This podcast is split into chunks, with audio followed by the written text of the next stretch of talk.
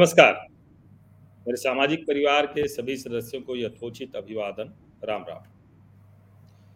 एक बहुत महत्वपूर्ण मसला है, मुद्दा है, जो हम सबको सामाजिक तौर पर प्रभावित कर रहा है। हम सबके इर्द गिर्द ऐसा कुछ दिखने लगा है जो पहले नहीं दिखता था, या कहें कि दिखता भी था तो हम देख नहीं पाते थे, और जो मुद्दा था वो इतना संवेदनशील था, या कहें कि है कि वो दिख भी रहा है तो उस पर चर्चा नहीं होती थी। लेकिन अभी कुछ समय से उसकी चर्चा भी खूब हो रही है, ऐसे लोग सामने आकर बात भी खूब कर रहे हैं, और चूंकि समाज से जुड़ा हुआ मुद्दा है, मैं आमतौर पर राजनीति, आर्थिक विषयों और दूसरे जो सोसाइटी से जुड़े मुद्दे हैं उस पर बात करता हूँ। अब चूंकि समाज से जुड़ा मुद्दा है तो इसलिए उस मुद्दे पर मुझे भी बात करना ज़रूरी लगता है।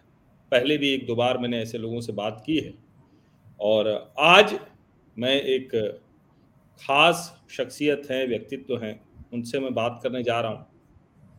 उनकी पहचान एक सामाजिक कार्यकर्ता के तौर पर है, कवि के तौर पर है, खुद को वो शिव भक्त कहती हैं। उनका नाम जो आप देख रहे हैं, पूजा परवीन। और इस सब के बाद आज जो बातचीत की वजह बनी, वो एक एक्स मुस्लिम है, यानी पहले मुसलमान थी लेकिन अभी वो मुसलमान नहीं है।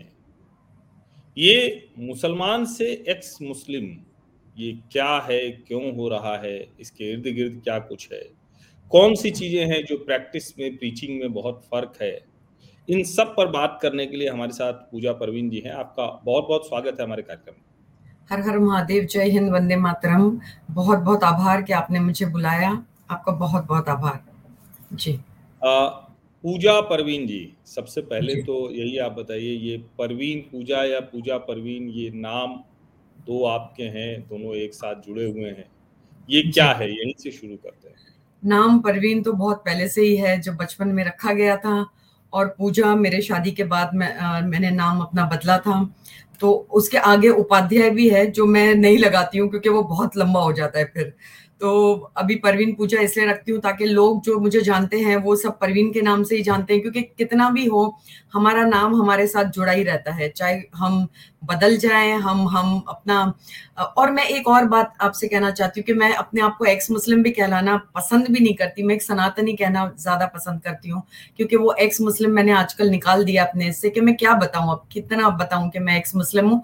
मैं हूँ एक सनातनी, एंड प्योर सनातनी हूँ, मैं बहुत बड़ी शिव भक्त हूँ, और मुझे ऐसा लगता है कि मैंने जो पाया है वो मैं एक्सपीरियंस सभी को बताना चाहती हूँ। मैंने भी अपना एक चैनल खोला, जो आठ दस महीने हो गए मैंने अपना चैनल खोला, तो मैं सभी को यही कहना चाहती हूँ, महिलाओं को स्पेशली जो इस चीज़ में फंसी हुई हैं, जो डर के मारे फंसी हुई रहती हैं और बोल नहीं पाती हैं या डरती है सोसाइटी से, तो मैं उनको भी जागरूक करना चाहती हूँ, और मैं बताना चाहती हूँ कि मैंने क्या पाया, आप भी वो रिस्पेक्ट और वो डिग्निटी पा सकते हो जो हमारे आइडियोलॉजी में नहीं है, जो कहीं भी मुझे नजर नहीं आती है और कभी भी नहीं आई है।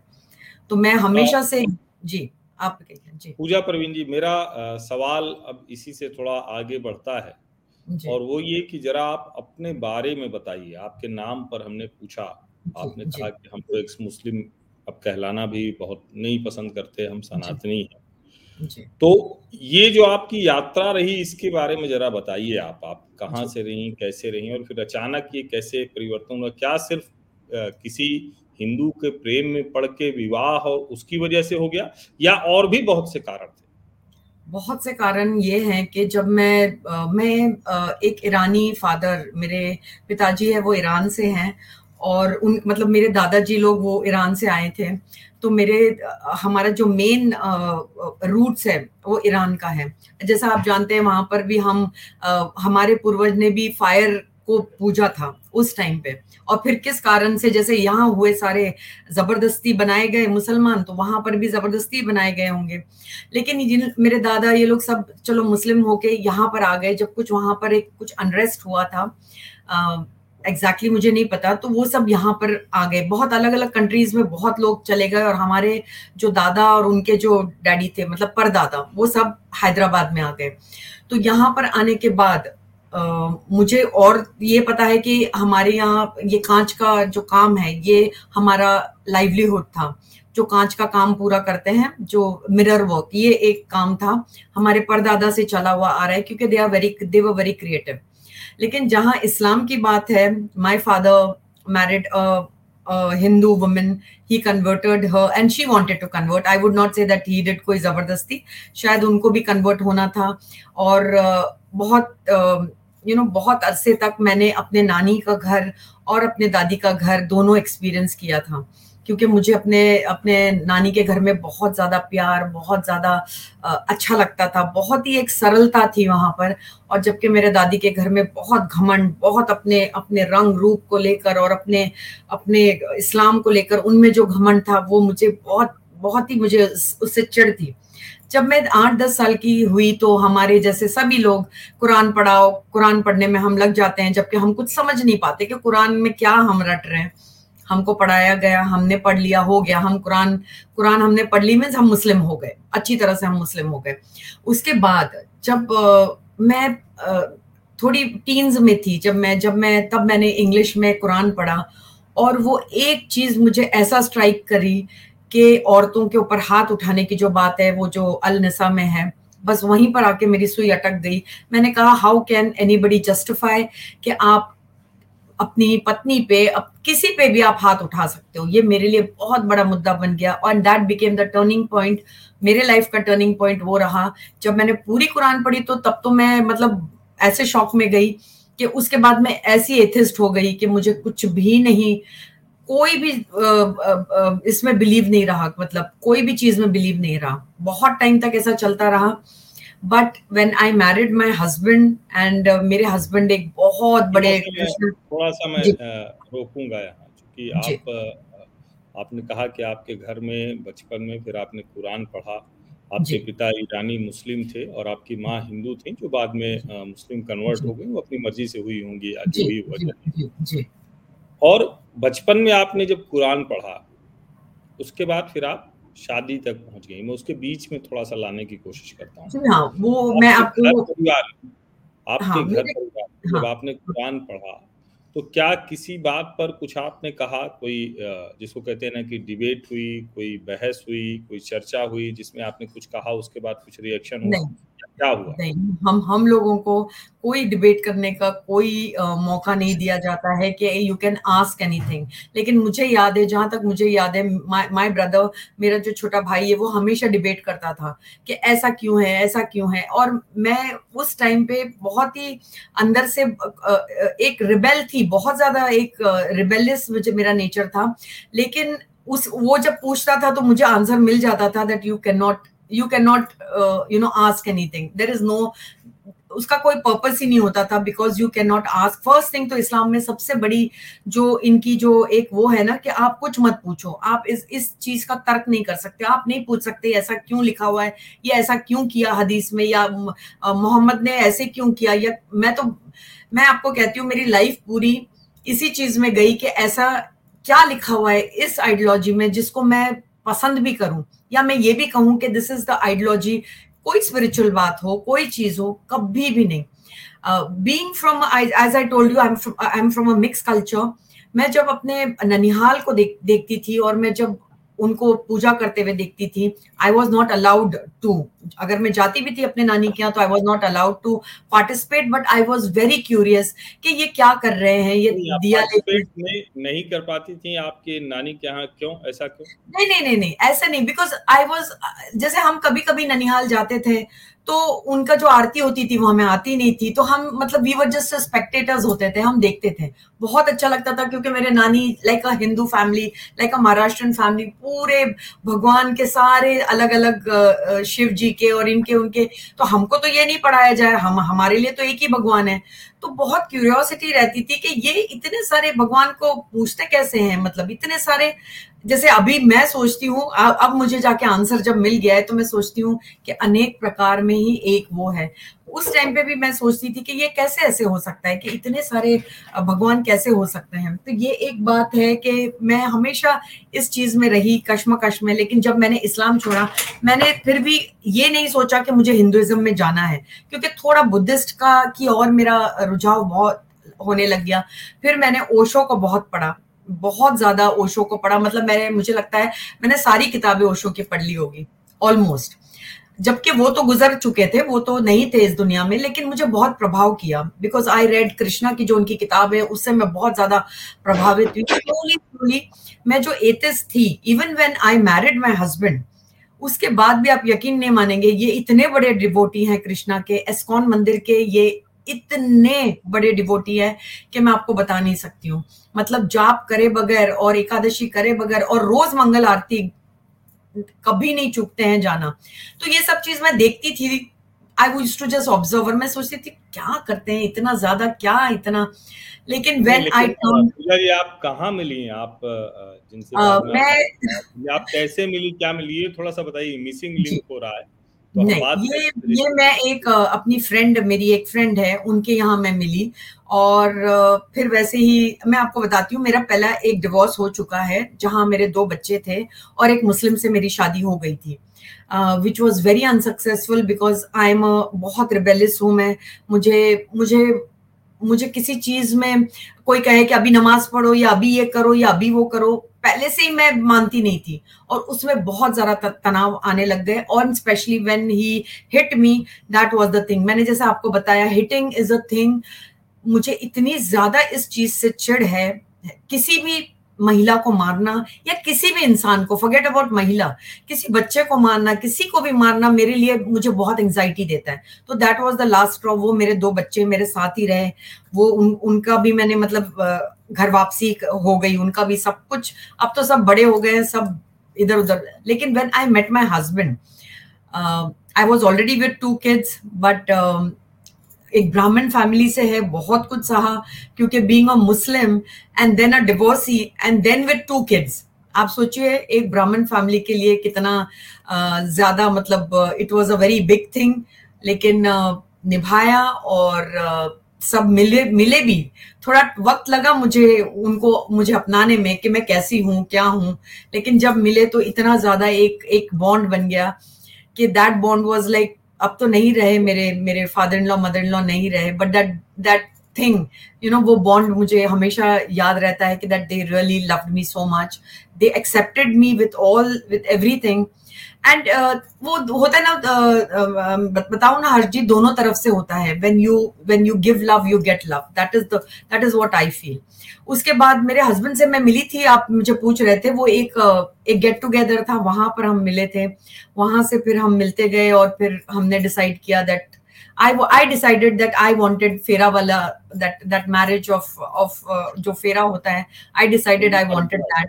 जी, वैदिक परंपरा से मैंने शादी की, कोर्ट मैरिज भी हुआ, और फिर उसके बाद uh, बस जिंदगी ऐसी ही चलती गई। And still I tell you one thing कि मैं स्टिल बहुत ही uh, बहुत ज्यादा ही वो थी कि मुझे कोई धर्म नहीं चाहिए। और my husband never told me कि आपको ये करना है, आपको मतलब आपको पढ़ना है, या मैं जॉब कर रहा हूं तो तुम तुम भी करो, कभी भी नहीं, बिकॉज ही न्यू कि मैं वैसे करूंगी नहीं जब तक कि मेरे अंदर आत्मा से मुझे मेरा दिल नहीं करेगा। एंड बिलीव मी, एक टाइम ऐसा आया कि इतना खालीपन लगने लग गया कि मुझे लगा आई एम मिसिंग समथिंग। वो जो स्पिरिचुअल साइड है मेरा, वो बहुत स्ट्रॉन्ग बहुत स्ट्रॉन्ग होने लग गया। आ, मुझे नेचर से वैसे ही बहुत प्यार था। फिर मैं हमेशा बहुत सोचती भी थी, ये लोग पेड़ की क्यों पूजा करते हैं, ये लोग पत्थर पे क्यों ऐसे करते हैं, ये लोग हर चीज की क्यों। आज मुझे एक एक आंसर्स जो मिले हैं, आई थिंक आई हैव मुझे मुझे ऐसा लगता है दैट आई हैव कम, जहां पर शायद पिछले जन्म में मैंने कुछ छोड़ा है, वो मेरा यात्रा फिर से शुरू हो गई। और शायद अगले जन्म में फिर मैं, क्या पता, शुरू से ही सनातनी बन जाऊं। मुझे बनने की जरूरत नहीं है, मैं सनातनी ही हूँ। ये नहीं कह रही हूँ कि मैं अब सनातनी नहीं हूँ, लेकिन ये जो बीच का जो इतना सफर था, ये सफर तय करते करते जो मैं जिस मकाम पे अब आई हूँ, ये मुझे शायद नेक्स्ट जन्म में मैं भगवान से, मैं शिव जी की बहुत ज्यादा उपासक हूँ, बहुत ज्यादा, क्योंकि मेरा ऋषिकेश मुझे ऐसा लगता है ऐसा मेरा महका है, मेरे मुझे ऋषिकेश से बहुत ज्यादा प्यार है। मैंने चार धाम की भी यात्रा कर ली है, तो आई एम सो ग्रेटफुल। देखिए हमारे घर में कैसा है, मैं इतनी शिव जी को मानती हूँ उतने मेरे हस्बैंड हरे कृष्णा करते रहते हैं, तो हमारे घर में दोनों हर एक का एक एक मिलन है, एक इतना अच्छा वो है कि कोई एक दूसरे के स्पेस में नहीं आता कि भाई तुम शिव जी को क्यों मान रही हो, मैं तो हरे कृष्णा में, ऐसा कुछ भी नहीं है। बहुत ही उनका उनका जो है तो सब एक ही, लेकिन बस एक वो है कि मुझे शिव जी से बहुत ज्यादा वो है और उनको कृष्णा से, और ऐसे ही जिंदगी जा रही है। हर्ष जी अभी ऑलरेडी बासठ की हो गई हूँ, बहुत खुश हूँ कि चलो एटलीस्ट बिफोर डाइंग मैंने कुछ पाया। एंड मैं अभी बहुत प्रचार करती हूँ, बहुत ज्यादा कहती हूँ कि इसमें देखो, और सब लोगों को घर वापसी करने की बहुत ज्यादा वो करती हूँ कि घर वापसी कर लो, इससे अच्छा और कुछ नहीं। हम सब सनातनी हैं, हम कोई ये मुगल के आए हुए, हम सब कन्वर्टेड लोग हैं, सारा डीएनए हमारा ही हिंदू हिंदू ही है। हिंदू मीन्स हम सनातनी हैं, इसका कोई वो नहीं है कि this is a religion, this is a way of life जो हम बहुत सालों पहले से और अभी और हमेशा रहेगा। तो ये कोई इस्लाम को इस्लाम को कैसे देखती हैं पूजा? Oh my God, मैं इस्लाम को देखती नहीं हूँ। मेरा ऐसा हो गया। आपकी बातचीत में दो, एक तो आपने कहा कि हिंदू तो जैसे है, हिंदू होना वे ऑफ लाइफ है। इस्लाम अभी आप बातचीत में कह गई कि जब आप मुस्लिम से आप आपने कहा कि नहीं अब किसी पर भरोसा नहीं रखना है, तो एक समय के बाद आपको कुछ मिसिंग लगने लगा, तो वो स्पिरिचुअलिटी, आध्यात्मिकता, तो वो इस्लाम में क्या बिल्कुल कोई स्पिरिचुअलिटी है ही नहीं, आध्यात्मिकता है ही नहीं, तो वो क्या है जरा हमको बताइए। अगर अगर आपने ये किताब पढ़ी होगी ना हर्ष जी, तो आप मुझे ये क्वेश्चन नहीं करेंगे, क्योंकि उसमें ए स्पिरिचुअलिटी का एस भी नहीं है, एस वर्ड होता है ना वो भी नहीं है। क्या चीज स्पिरिचुअल है मुझे बताओ। चलो माँ बाप का माँ बाप का ख्याल रखो, या यतीमों, ये जो ऑर्फन्स होते हैं इनका ख्याल रखो, ये स्पिरिचुअलिटी है। Where is the base of spirituality? ये तो सब मॉरल थिंग्स है, what what a person can do. अगर आप एक नास्तिक भी हो तो भी आपको कहा जाएगा कि आप अपने माँ बाप का ख्याल रखो, अपने अपने अपने इसका क्या कहते हैं, अपने ऑर्फन्स जो है उनको ये पैसा दो, या जो भी है। अदर देन दैट मुझे बताइए उसमें स्पिरिचुअलिटी क्या है, मुझे कहीं पर भी नजर नहीं आती है। अगर आप कहते हो ये सारी जबरदस्ती, मैं तो हमेशा कहती हूँ this is a man made religion. जो मैन मेड रिलीजन होता है वो कभी भी, पहली बात तो एक तो ये अब्राहमिक रिलीजन जो पहले से चला आ रहा है और अभी तक जो लास्ट मोहम्मद पर खत्म हुआ है, तब तक मैंने सिर्फ वायलेंस और वायलेंस देखा। क्रिश्चियनिटी में भी जो मेरे बहुत सारे आते हैं गेस्ट, वो क्रिश्चियंस होते हैं, वो भी बताते हैं, क्योंकि मैं मैं इतना नहीं जानती थी कैथलिक का कैसे ये चलता है, बट दे टेल मी कि क्रिश्चियनिटी में भी उतना ही वो छुपा है, थोड़ा ये थोड़ा ज्यादा ही ये ना, ये बहुत ज्यादा बढ़ चढ़ के और ज्यादा ही हल्ला करके ये लोग अपना वो दिखाते हैं, अपनी यू नो कि हम हम जो हैं वो हम हैं। तो ये जो चीज है ना, जहां पर ईगो और जहां पर आ, जहां पर ईगो आ जाए ना, वहां पर स्पिरिचुअलिटी हो ही नहीं सकती है हर चीज, कभी भी नहीं हो सकती है। क्योंकि spiritual is such a thing कि आप समर्पण करते हो, आप दूसरों का ख्याल रखते हो। मैं आज एक एक अगर एक चींटी भी होगी, उसका भी अगर मुझे ऐसा लगेगा कि you know I can not even kill that, then forget about. ये तो दिन रात एक दूसरे को मारने पे, और दिन रात मैं बताती हूँ बच्चों को जिबा करते हुए देखना कोई बड़ी बड़ा कोई बड़े बहादुरी का काम नहीं है। आप बच्चों को क्या सिखा रहे हो, आप बच्चों को क्या सिखा रहे हो कि देखो हम कैसे काटते हैं, तो वो बच्चे क्या सीखेंगे और ये मदरसे में क्या सीखते हैं। मैं आपको बताती हूँ कि मैं इतने क्लोजली ये सब कुछ देख चुकी हूँ कि मुझे इतना आई वोंट से नफरत, मैं बस जानना ही नहीं चाहती हूँ कि क्या हो रहा है। अब जितना हमारे देश में अब हो रहा है, जितना तमाशा जो हो रहा है हर एक चीज पे, जहाँ हिजाब हो, चाहे चाहे वो हिजाब हो, चाहे वो आ, तलाक के ऊपर जो वो हुआ है, अभी जो यूसीसी अभी जो लागू होने वाला है, या पॉपुलेशन कंट्रोल बिल, जिस तरीके से ये लोग हर चीज में आड़े आते हैं।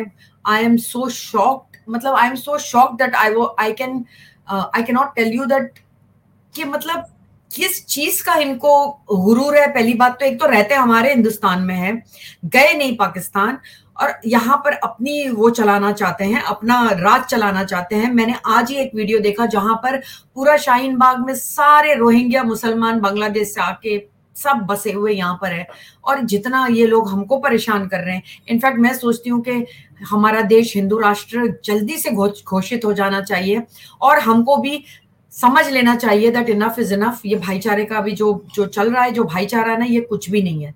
दिस इज ऑल अबाउट जी। मैं लिबरल बिल्कुल नहीं हूँ जी। हिंदू राष्ट्र की बात कर रही हैं, आपको कम्युनल कहा जाएगा और मुझे भी कहा जाएगा, मुझे कहा जाता है हर्ष जी, मुझे तो आरएसएस की चमची क्या नहीं कहते हैं, बहुत कुछ कहते हैं, but it doesn't matter to me. मुझे जो सच्चाई है, चाहे वो मैं डिबेट किसी के साथ भी करूं, तो मैं you know what Harsh ji, हम हम हम हिंदुओं का क्या प्रॉब्लम है, हम डिबेट करने में कहीं पर चूक जाते हैं। क्यों? क्योंकि हमें जानकारी है नहीं, क्योंकि हम लोग गीता पढ़ाते नहीं अपने बच्चों को, हमारे पास मदरसे, हमारे पास गुरुकुल है नहीं, ये जाके सब कुछ जान जाते हैं, सब कुछ पढ़ाते, तो इसलिए हमें इतनी हमारी हंसाई करते हैं और रिडिकल करते हैं हमें। तो हमारे लोग कैसे हैं, हंस के चुप बैठ जाते हैं, ओह ठीक है, अरे कोई बात नहीं। ये बात हमको कहीं पर ये सोचना है हमको क्या, हम जब वो हमको कुछ पूछते हैं उसका जवाब आपको देना आना चाहिए, उसका उसको चुप बिठाना हमको आना चाहिए। That is what I always say कि हम। मदरसे में कभी आप पूजा जी गई हैं क्या? नहीं, कभी नहीं गई, लेकिन मुझे पता है मदरसे में क्या चलता है, क्योंकि मेरे जो मेड्स होती थी पहले, आ, उनके बच्चे जाते थे। और अब तो मैं इतना ज्यादा सबको कहती हूँ कि प्लीज अपने बच्चों को मदरसे मत भेजो, जो होता है वहां पर वो सब कुछ हम देख पा रहे हैं। आजकल इतना इतना करप्ट हो गया और इतना गंदा सिखाया जाता है वहां पर, बस सिवाय काफिर, मारधाड़, बस इसके सिवा आप कुछ कुछ वहां पर नहीं पढ़ सकते हो। क्योंकि मेरे मेरे यहाँ पर जितने भी एक्स मुस्लिम्स जो मुझसे जुड़े हैं, जो मेरे चैनल्स पे आते हैं, वो कहते हैं वो तो मदरसे में जा चुके हैं, वो कहते हैं हमें कुछ नहीं पूछने का हक है। आपको पूछने का क्यों हक नहीं है? हमको दिमाग दिया क्यों है? अगर अल्लाह है आपका, तो आपने सिर्फ मुझे ऐसा क्यों दिमाग दिया कि मैं समझ गई, आपको क्यों नहीं दिया? क्योंकि मैं मैं वैसी हूं, मैं जानना चाहती हूँ, मैं ऐसे ही कोई चीज में बिलीव नहीं करना चाहती हूँ। आज अगर मैं कोई पेड़ और या नदी या गंगा माँ को मैं अगर वो करती हूँ, तो ये हमको हमको ये जो सूर्य है, ये सब चीजें हमको क्या प्रदान कर रही हैं? तो हमारा वो वो प्यार है, वो हमारा हमारी प्रार्थना है। तो जिस चीज से मतलब इनका कोई वास्ता नहीं है, जहां पर दुनिया चपटी है, जहां पर सूरज कहीं जाके डूब रहा है, फिर निकल रहा है, एक एक एक पॉन्ड में एक एक उसमें जाके वो चला जाता है, ये सब चीजें। और अगर आप पूछो नहीं, जबकि आज इतना सब कुछ आ गया है, तो भी ये लोग आंख बंद करके बैठे, तो हम क्या कर सकते हैं? मैं मैं जितना कर सकती हूँ मैं कर रही हूँ जी जी। एक सवाल ये बार बार आता है और ये कहा भी जाता है कि देखिए, भारतीय जनता पार्टी की सरकार आई, इसलिए ये सब से हिंदू मुसलमान हो रहा है। और ये भी कहा जाता है कि देखिए, मुसलमानों के लिए ये भारत में सबसे कठिन समय है। तो आप जब ये सवाल आपके सामने आता है, तो आपके मन में क्या जवाब आता है? मुझे एक बात बताइए हर्ष जी, कब तक हम चुप रहेंगे? हम थोड़ी वो गांधीवाद है, मैं तो सही कहती हूँ, मैं एक कोई मुझे एक थप्पड़ मारेगा, मैं दूसरा गाल नहीं दूंगी, मैं भी उसको उतनी ही जोर से कस के थप्पड़ मारूंगी जितना। ये बात देखिए, प्रॉब्लम ये हो गई है कांग्रेस के सत्तर साल की जो जो जो वो रहा है, उनका शासन रहा है। आप मुझे बताइए कि कहाँ पर हमको इन्होंने कभी किसी हिंदू को मतलब कभी इन्होंने कहा हो कोई भी बात हिंदू की? आज हम मुझे कहा जाता है हिंदुत्व, हेट फैला रही है, हेट फैला रही है। किस बात का हेट फैला रही है? तुम्हारे जो आए थे मुगल्स लोग, जो ब्रिटिशर्स आए थे, उन्होंने क्या प्यार प्यार फैलाया? क्या उन्होंने मार काट नहीं की? क्या उन्होंने जबरदस्ती तलवार के ऊपर इस्लाम को नहीं फैलाया? क्या उन्होंने गरीब, ये कैथलिक्स लोग आए, इन्होंने गरीबी का जो गरीब को जो अपनी तरफ किया, वो किस लिए किया? खाने के लिए, भूख के लिए। तो आप क्या कर आपने क्या किया? तो मैं कहां से हेट फैला रही हूं? मैं तो बहुत खुश हूं कि दो हज़ार चौदह में बीजेपी आई, और मैं तो कहती हूँ दो हज़ार चौबीस में अगर नहीं आई ना, तो आप सब बैठ जाना यहाँ पर, आप जालीदार सब टोपियां पहन लेना और बैठ जाना। अगर आप अभी भी नहीं समझे, मोदी जी की ही सरकार आनी चाहिए। आज योगी जी जो कर रहे हैं, मेरे लिए बहुत बहुत बहुत ही आदरणीय है योगी जी, जो फिर भी वो नहीं देखते कि हिंदू या मुसलमान है, वो एक वो एक उस तरीके का तराजू लेके बैठे हैं। और ये लोग कहते हैं कि हमारे ऊपर ही सारा जुल्म ढा रहे हैं, हम पर तो इतना जुल्म। ये विक्टिम कार्ड खेलने में बहुत अच्छे हैं, बड़े विक्टिम कार्ड्स खेलेंगे। इनको राशन मोदी जी से चाहिए, इनको सब घर मोदी जी से चाहिए। इनके ये जो रोहिंग्या आ गए हैं, इनको आधार कार्ड भी मिल गया है, इनको रहने की जगह मिल गई है, सब कुछ मिला है, लेकिन जब ये वोट करने जाएंगे ना, तब ये मोदी जी को नहीं करेंगे वोट। ये ऐसे हैं। तो मैं तो कहती हूँ कि आप मुगल्स ने जब भी, भी वो यहाँ पर आए, हमारे जितने भी, आज देखिए आप ज्ञानव्यापी, ये कौन सा मस्जिद का नाम है मुझे बताइए आप, कौन सा मस्जिद हो, सक, हो सकता है वो, और क्यों नहीं जाने दे रहे हैं ये लोग अंदर, क्या चीज छुपाते हैं, क्या चीज में ये लोग पत्थरबाजी करते हैं, शोभा यात्रा निकलती है पत्थरबाजी कर रहे हैं, ये करते हैं, हर चीज में ये लोग कर क्या रहे हैं। और फिर बाद में इतना पत्थरबाजी पे एक सवाल मेरे मन में आता है कि क्या कोई ऐसा तरीका है क्या जो बताया जाता है कि भाई आपको प्रतिरोध करना है तो पत्थर मारना सीखो, इसका कुछ है क्या इस्लाम में, या मुसलमानों को कुछ ऐसा सिखाया जाता है क्या? आ, मारना तो पहली बात है ना, पहली बात तो ये है कि आ, मार से ही तो बना है इस्लाम, जबरदस्ती से ही, जबरदस्ती जब जब अगर आप पूरा हदीस पढ़ोगे, कुरान पढ़ोगे, आप जान जाओगे जिहाद जिहाद जिहाद किया जिहाद किया जिहाद means means only that you have that is a war, a holy war, supposedly holy war, कोई होली वॉर नहीं है। आज जो जो मैं जिस तरीके से देख रही हूँ, आपस में भी कहाँ, खुद आपस में भी ये लोग कहाँ अपने ही हैं मुझे बताइए, ये तो आपस में भी एक दूसरे को मार डाल रहे हैं, ये शिया सुन्नी और ये और ये हजारों किस्म के जो अलग अलग इनके जो सेक्ट्स चलते हैं, ये आपस में अपने ही नहीं है। और पत्थरबाजी, पहली बात तो ये है कि मुझे मुझे बुरा लग रहा है कि हमारे लोग अगर पत, अगर जा रहे थे तो इनको पत्थर मारने का वो था, क्योंकि इनका रमजान था। भाई तुम रमजान, अपना रमजान कर रहे हो ना, तो तुम अंदर बैठ के मस्जिद में कर रहे थे ना, तुमको क्या प्रॉब्लम था अगर ये लोग बाहर से शोभा यात्रा निकाल रहे थे। और वो ही नहीं, आप कोई भी चीज उठा के देख लीजिए, पहली बात तो ओवैसी को देख लीजिए, मैं तो बहुत विरोध करती हूँ उसका, क्योंकि वो इतना भड़काता है।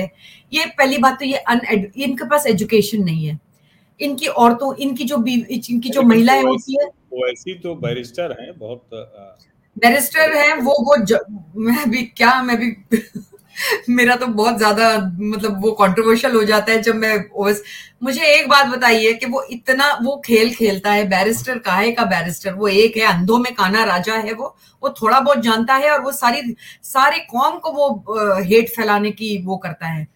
अब कुछ नहीं तो अब ये ये देखिए अभी अब अब मैं कहती हूँ ये ज्ञानव्यापी जो है ना मंदिर, उसके बाद क्या होना चाहिए, ताजमहल को खुदवाओ, ये होना चाहिए।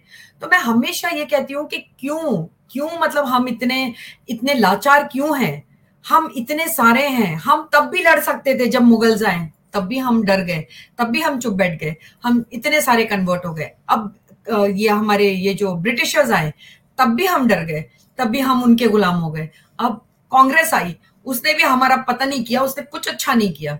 अब बीजेपी आई है तो कम से कम इसका तो जागो, और बहुत लोग जाग भी रहे हैं, मैं जानती हूँ हर्ष जी, बहुत लोग जाग भी रहे हैं, बहुत लोग मैंने बहुत लोगों को मैं जानती हूँ जो अब कहते हैं कि हाँ अब हम हम लड़ेंगे लड़ेंगे मीन्स ये मैं नहीं कह रही हूँ कि वॉर चलो शुरू कर दो, लेकिन जो जैसा करता है उसको वैसे उसी इसमें जवाब देना बहुत डेमोक्रेटिक प्रोसेस में आ, सड़क पर उतर कर लड़ाई का कोई मतलब भी नहीं, यह होना भी नहीं चाहिए। सड़क पर कोई अराजकता, हिंसा नहीं होनी चाहिए, उसके लिए कानून है, लोकतंत्र है, संविधान है, सरकारें आप इसीलिए चुनते हैं। अच्छा, एक ये जो हिजाब कंट्रोवर्सी है जिसमें वो वीडियो बड़ा वायरल है, ये देखो एक शेरनी अकेले वो लड़के आ गई, हाँ हाँ हाँ, बड़ा शेरनी परेशान कर रहे थे, गुंडागर्दी कर रहे थे, फिर अभी आया एक लड़की रोती हुई कि उसको परीक्षा नहीं देने दी गई और वो रो रही है मास्क पहने हुए, हिजाब पहने हुए, दुनिया भर में उस वीडियो की चर्चा हो रही है।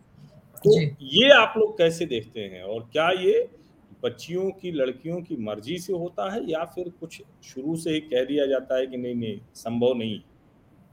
देखिए, पहली बात तो कुरान में लिखा हुआ कहीं पर भी नहीं है कि आप ये जो टेंट पहनते हैं वो पहनो, पहली बात तो। लेकिन हर एक कहते हैं ना, जो जैसा होता है उसी को उसको दूसरा आदमी भी वैसे ही नजर आता है। ये जिस तरीके से दूसरे दूसरों को देखते हैं, दूसरी महिलाओं को, इनकी नजर में इनकी नजर में खोट है, इसलिए ये चाहते हैं कि हमारी लड़कियों को हम ढका रखें ताकि हमारी लड़कियां, हमारी महिलाएं कोई और ना देखें। पहली बात तो ये बात, ये हिजाब की जो बात है ना, आप कहीं पर भी चले जाओ, इतना इन इनको तो टीवी पे आना भी नहीं चाहिए, इनको तो मेकअप करना भी अलाउड नहीं है, इनको सजना धजना अलाउड नहीं है, ये सब करती हैं। आप सऊदी में चले जाओ, आप दुबई में चले जाओ, सब चलता है, सब मेकअप करके, बस एक एक काला टेंट पहन लो, बस ये, फिर सब बात खत्म। तो ये हिजाब का जो यहाँ पर जो किया गया है ना, ये ये बहुत ही मतलब तमाशा, जबरदस्ती का ये पॉलिटिकली तमाशा था। और उसको जो जिस तरीके से पैसा दिया गया, उसकी जो वाहवाही हुई है और कहां कहां से हुई है, मतलब वहां से बैठ के एक आतंकवादी भी कर रहा था वाहवाही उसकी, मतलब उसने इतना बड़ा काम कर लिया। वो तो देखिए अभी अभी दो तीन दिन पहले जिस लड़के जिस लड़के ने अपनी जान गंवाई है, जिसने मुस्लिम से शादी की थी, कैसे जान गंवाई आपने देखा होगा, क्या नाम है उसका, हाँ नागराजू, उसको देखिए। और ये ये लड़की जो इतना अल्लाह अकबर अल्लाह अकबर करके जा रही थी, लेकिन भले लोग थे वहां पर, भगवा अपना झंडा लेकर थे, लेकिन किसी ने उसको बदतमीजी नहीं की उसके साथ में। जिस तरीके से वो चिल्ला रही थी, जिस तरीके से, तो या तो हिजाब पहनो या तो घर में बैठो, या तो हिजाब पहनो या तो पढ़ लो। मतलब हिजाब पहनना इतना इंपॉर्टेंट है कि आपको उस क्लास के अंदर तक, मतलब आपको अलाउड है स्कूल के बाहर तक, फिर भी इनको ना, इनको बहुत मस्ती है। और इनको ये पढ़ाया जाता है बचपन से। हर एक माँ है ना, अपने बच्ची को बोल देती है कि भाई बड़ी होकर तुमको, चाहे तुम कुछ भी कर लो, तुमको हिजाब पहनना है। मैंने दो दो साल की बच्चियों को देखा है हिजाब पहनते हुए, हर चीज दो दो साल, जो जानती भी नहीं है कि हिजाब क्या चीज है, क्यों पहनाया जा रहा है। छोटी छोटी बच्चियों को गोद में लेकर भी हिजाब पहनाया जा रहा है। तो इसका क्या मतलब है, इसका क्या मतलब है? क्योंकि तुम ऐसे हो, मैं तो हमेशा कहती हूँ क्योंकि तुम्हारे दिल में खोट है, क्योंकि तुम उस उस तुम तो कहते हो ना कि अगर सामने से, अगर आप नमाज पढ़ रहे हो और सामने से अगर आपकी कोई भी महिला गुजर जाए तो आपका नमाज टूट जाता है। सच्ची में तो अगर हम हम अगर महिला सामने से गुजर जाती है और आपका नमाज टूट जाता है, तो इसका मतलब कि आपके नियत में खोट है। अगर आप आप आधी आंखें बंद करके ना आधी खुली रखते हो, तो आपको औरत को देख के आपके दिल में गंदगी है, आपके दिल में वो है। और ये इतना इतना डिसरिस्पेक्ट इस कम्युनिटी में मिला है। और कहेंगे क्या, जब जब अगर मैं डिबेट करती हूँ या अगर मैं बात करती हूँ तो क्या कहते हैं कि हमारे जितना रिस्पेक्ट तो कोई भी कोई भी कास्ट में नहीं मिला है जितना हमारे। वो जो मुस्लिम लोग होते हैं और खास करके स्कॉलर लिख के आजकल टीवी की बहस में आते हैं, तो अभी मैं एक बहस में था तो उसमें एक ने दूसरे पर टिप्पणी की और जो कहा वो मुझे सुन के लगा कि ये तो मतलब आश्चर्यजनक था वो, कि ऐसे कैसे कोई बोल। उन्होंने कहा कि क्योंकि इस्लाम में मर्दों को चार बीवियां, चार औरतें रखने का अधिकार है, हिंदू ऐसा नहीं कर पाते, इसलिए चिढ़ में वो चाहते हैं कि उनका जो कानून है वो बदल जाए और एक जैसा कानून आ जाए। और कितने बीवियों को ये संभाल सकते हैं और कितने बच्चों को ये पढ़ा सकते हैं? क्या करते हैं ये चार बीवियां रख के? पहली बात तो चार बीवियां रखेंगे, चा, चा, पहली बात तो क्योंकि इनके प्रॉफिट को करनी थी बहुत सारी, ऑलमोस्ट थर्टीन, तो इन्होंने बोल दिया आप लोग भी चार चार कर लो, चलो आपको भी मैं कुछ तो दे दूं ना, अगर मैं ही करता जाऊंगा तो कैसे चलेगा, तो आप भी कर लो। मतलब चार रखने की औकात है इनकी। एंड स्पेशली मुझे इंडियन मुस्लिम से इतनी ज्यादा गुस्सा आता है मुझे कि ये तो समझते हैं ये यहीं पैदा हुए, मतलब ये ये ना सीधा ऊपर प्रॉफिट से सीधा यहीं पर पैदा हुए हैं ये ये तो पहले बात तो वहां जाते हैं ना, जब बाहर के कोई भी कंट्री में जाते हैं जहां पर इस्लाम है, इनको सेकेंड या थर्ड क्लास सिटीजन माना जाता है। लेकिन ये वो कहते हैं ना कितली से ज्यादा, वो चाय से ज्यादा कितली गरम, ये हमारा हाल है। ये समझते हैं कि बस हम, हमारे जैसा तो इस्लाम कोई फॉलो ही नहीं करता, जबकि इनकी थूथू ही होती है हर जगह, पाकिस्तान, बांग्लादेश और इंडिया।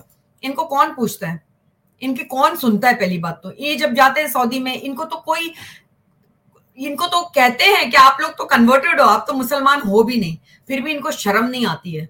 और इनको ये भी नहीं लगता है कि हमारी इतनी इंसल्ट होती है तो हम क्यों इतना वो करें। अब इंडिया में देखिए जितना ज्यादा, अब तो रिफॉर्म हो रहा है, सऊदी में भी रिफॉर्म हो रहे हैं, अब कार चलाने दे रहे हैं, महिलाओं को थोड़ा थोड़ा सा फ्रीडम मिल रहा है, कार चलाने मिल रहा है थोड़ा सा। और गीता उन्होंने अपने इसमें जो, क्यों करेंगे वो, भले उनका तेल तो खत्म होने ही वाला है, वो तो मुझे भी पता है, पॉलिटिकली सब कुछ चल रहा है, बट एटलीस्ट इसमें महिलाओं का थोड़ा तो कुछ अच्छा तो हो रहा है इस बात से। तो ये प्रॉब्लम इनकी क्या है पता है? हमारे यहाँ वाले, हमारे ये जो ये जो हमारा देश लेके जो बैठे ना, पाकिस्तान या हमारे टुकड़ा लेके जो बैठ गए हैं, फिर भी इनको चैन नहीं है। ये बांग्लादेशी और इंडियंस ये समझते हैं कि भाई हमारे जैसा मुसलमान तो, मतलब हम तो बस डायरेक्ट आ गए हैं, बस प्रॉफिट से डायरेक्ट आए हैं, जबकि ये बाहर जाते तो इनको कोई नहीं पूछता है। इनकी हरकतें इतनी गंदी होती हैं, इनकी हरकतें इतनी गंदी होती है, ना पढ़ाई लिखाई। चलो मैं मानती हूँ सऊदी में चार रखेंगे, उनके पास उतना पैसा है, वो दस भी रखें, आपके पास क्या है? आपको खुद को अक्कल नहीं है क्या? दिमाग नहीं दिया है? ऊपर वाले छन्नी लेके खड़े थे ये लोग जब अक्कल बट रही थी। तो क्या इनको नहीं पता? इनके एक मुझे बताओ कि कितने कम हैं जो पढ़े लिखे हैं ये लोग जो आके बात कर सकते हैं। बाकी ये शोएब जमाई ये सब तो रेगुलर है, ये टीवी डिबेट में तो रेगुलर आ ही जाते हैं ये लोग। और क्या करेंगे सिवाय इसके कि बीजेपी को गाली देना और बीजेपी की बुराई करना, इनको और कुछ नहीं आता है, कुछ भी नहीं। तो मुझे ये सब चीजों से बहुत ज्यादा नफरत है। मैं यहाँ रहती हूँ, मैं यहाँ का खाती हूँ। अगर मैं आज एथिस्ट भी होती ना तो भी मैं एक देश प्रेमी होती, because religion has got nothing to do with my love for my country. मेरा कंट्री मेरे लिए फर्स्ट। मुझे लगता है बहुत बड़ी बात आपने कही, ये मुझे लगता है कि सबसे महत्वपूर्ण है कि आप कम से कम जहाँ रह रहे हैं उस देश की संस्कृति, सभ्यता, वहाँ क्या कुछ है उसको तो आप इग्नोर नहीं कर सकते, उसको आप इंसल्ट नहीं कर सकते। जो देश की बात है उसको तो आप नहीं। आप भारत में रहते हुए तुर्की या अरब या कहीं भी बाहर उसको कैसे मान सकते? ये बड़ा सवाल तो जरूर है। देखिए, मैंने बचपन से देखा है, जब मैं छोटी थी और पाकिस्तान हिंदुस्तान का जब मैच होता था तब मैंने बड़े पटाखे देखे, बड़े फूटते हुए देखे। जब पाकिस्तान जीतता था तब भी मुझे अजीब सा लगता था, but I was not that, I was very young that time, बहुत छोटी थी, इतना समझ नहीं थी। बट पटाखे फूटे और वो भी पाकिस्तान के जीतने पर। आज मुझे बताइए कि हमारे कॉन्स्टिट्यूशन लॉ को ये लोग कहाँ रखते हैं ऑन सेकेंड दिस? किसी भी आप डिबेट में जाते हो,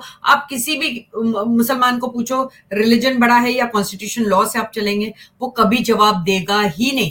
मैं तो हिंदुस्तानी मुसलमान हूँ, मैं बस वो यही बोल के टाल देगा मैं हिंदुस्तानी मुसलमान हूँ, लेकिन ये नहीं कहेगा कि कॉन्स्टिट्यूशन मेरे लिए अबव रिलीजन है। मैं कहती हूँ आपका रिलीजन आपके चार दीवारी में है, नॉट आउटसाइड। जिस तरीके से आपका लाउड स्पीकर चलता है, जिस तरीके से आप अपनी मनमानी करते हो और ऊपर से जो जिस तरीके से पत्थ, पत्थरबाजी करते हो, तो हमारे मैं तो कहती हूँ ये हिंदुस्तान की अच्छाई है जो आप लोग अभी तक इधर हो।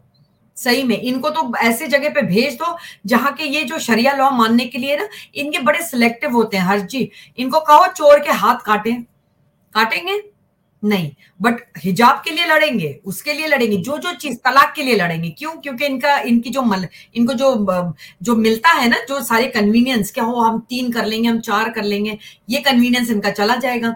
तो हर चीज में इनको जहां कन्वीनियंस मिलता है वो चीज इनको चाहिए। इनको कोई ऐसा कॉन्स्टिट्यूशन में बिलीव नहीं करना है। मैं तो कहती हूँ यूसीसी जल्दी से जल्दी आ जाए और ऐसा आए ना कि इनको समझ में आ जाए कि यहाँ पर रहने का बहुत फायदा उठा लिया, बहुत ज्यादा, क्योंकि हमारा constitution law and our country is above all the religion. मैं अपना भी कह रही हूँ, अगर मैं आज शिव शिव में इतना सनातन में मानती हूँ, लेकिन मैं कहती हूँ मैं अपने कंट्री के लिए कुछ भी कर सकती हूँ। आज मुझे बड़े बहुत ट्रेड्स आते हैं, बहुत ज्यादा, मुझे कोई परवाह नहीं है, क्या कर लेंगे ज्यादा से ज्यादा। इनकी औकात भी क्या है करने की सिवाय मार डालने की, और क्या कर सकते हैं ये लोग। लेकिन मैं कहती हूँ कि जिस जहाँ का खाते हो, जहाँ का नमक खाते हो, जहाँ का तुम हवा पानी सब और दफन भी यही होगे, तो तुमको कोई राइट नहीं है कि तुम शरिया लॉ या अपना कोई भी लॉ रिलीजन का इससे ऊपर रखो। तुम्हारा शरिया लॉ तुम्हारे घर के अंदर होना चाहिए। जी, मेरे को लगता है मैं बहुत ज्यादा एग्रेसिव हो रही हूँ हर जी। बिल्कुल बिल्कुल नहीं, आपने अपनी बात रखी। और मैं एक आखिरी सवाल आपसे पूछता हूं, आपने कहा कि यूसीसी जल्दी आ जाए जी। क्या मुसलमानों के भीतर, क्योंकि जो दिखता है वो तो गुस्से में है, वो तो इसके खिलाफ है, क्या मुसलमानों के भीतर जो ये एक्स मुस्लिम हैं या जो ढेर सारे लोग हैं जो बोलते नहीं हैं, क्योंकि आप हैं और कुछ लोग तो सामने आके बात करते हैं, ज्यादातर लोग तो अभी चेहरा छिपा कर बात करते हैं, तो क्या आपको लगता है कि अंदर से सपोर्ट मिलेगा इसे कि इस देश की धरती पर हैं या जहां भी आप हैं वहां के कानून मानिए, एक जैसा कानून होगा, अलग अलग कानून क्यों होगा? क्या आपको लगता है? ये आखिरी सवाल आपसे, क्योंकि ये सबसे महत्वपूर्ण सवाल है जो देश के सामने अभी है। जी, आप कह रहे हैं कि मुस्लिम्स लोग मानेंगे इसको, मतलब दे विल, मुसलमानों के अंदर क्या तैयार होंगे लोग वो? और जैसे अभी देखिए ना हर्ष जी, अभी टीवी पे कितना नाटक कर रहे हैं ये लोग, कितना ज्यादा, हर जगह यही है कि हमारे ऊपर मतलब जबरदस्ती ये थोपा जा रहा है क्योंकि बीजेपी की सरकार भगवा है, क्योंकि हिंदुत्व है, जो जो इन लोग कहते हैं ना। मैं तो मैं तो खुश होती हूँ, हाँ हम हिंदुत्व हम हिंदुत्व को मानते हैं, ठीक है, हम है भगवा, हम भगवा ही हम भगवा लोग हैं, हम मैं बहुत खुश हूं उससे। लेकिन इनको इतनी अंदर से इनसिक्योरिटी हो रही है क्योंकि मोदी जी ने इनको इनकी जगह दिखा दी। पहली बात तो चाहे कोई लोग कुछ भी कहे कि हाँ मोदी जी इनको बहुत अपीज भी कर रहे हैं, ये भी एक आ, उनके ऊपर वो लग रहा है, लेकिन जहां तक मैं सोचती हूँ at least we are in a better space. आज इंडिया बेटर स्पेस पे है, आज अच्छा बहुत इज्जत मिल रही है इंडिया को ओनली बिकॉज ऑफ बीजेपी। और दूसरी बात, ये कभी नहीं राजी होंगे। मुझे पता है कि हर चीज में इन्होंने टांग अड़ाई है, लेकिन इनको मानना पड़ेगा। अगर ये नहीं मानते हैं तो ये प्लीज चले जाएं। बहुत सारे कंट्रीज है, छप्पन, सत्तावन कंट्रीज है आपके लिए, आप सब वहां चले जाओ और वापस भी मत आओ। तालिबान में देखिए, तालिबान का अफगानिस्तान में देखिए क्या होता है।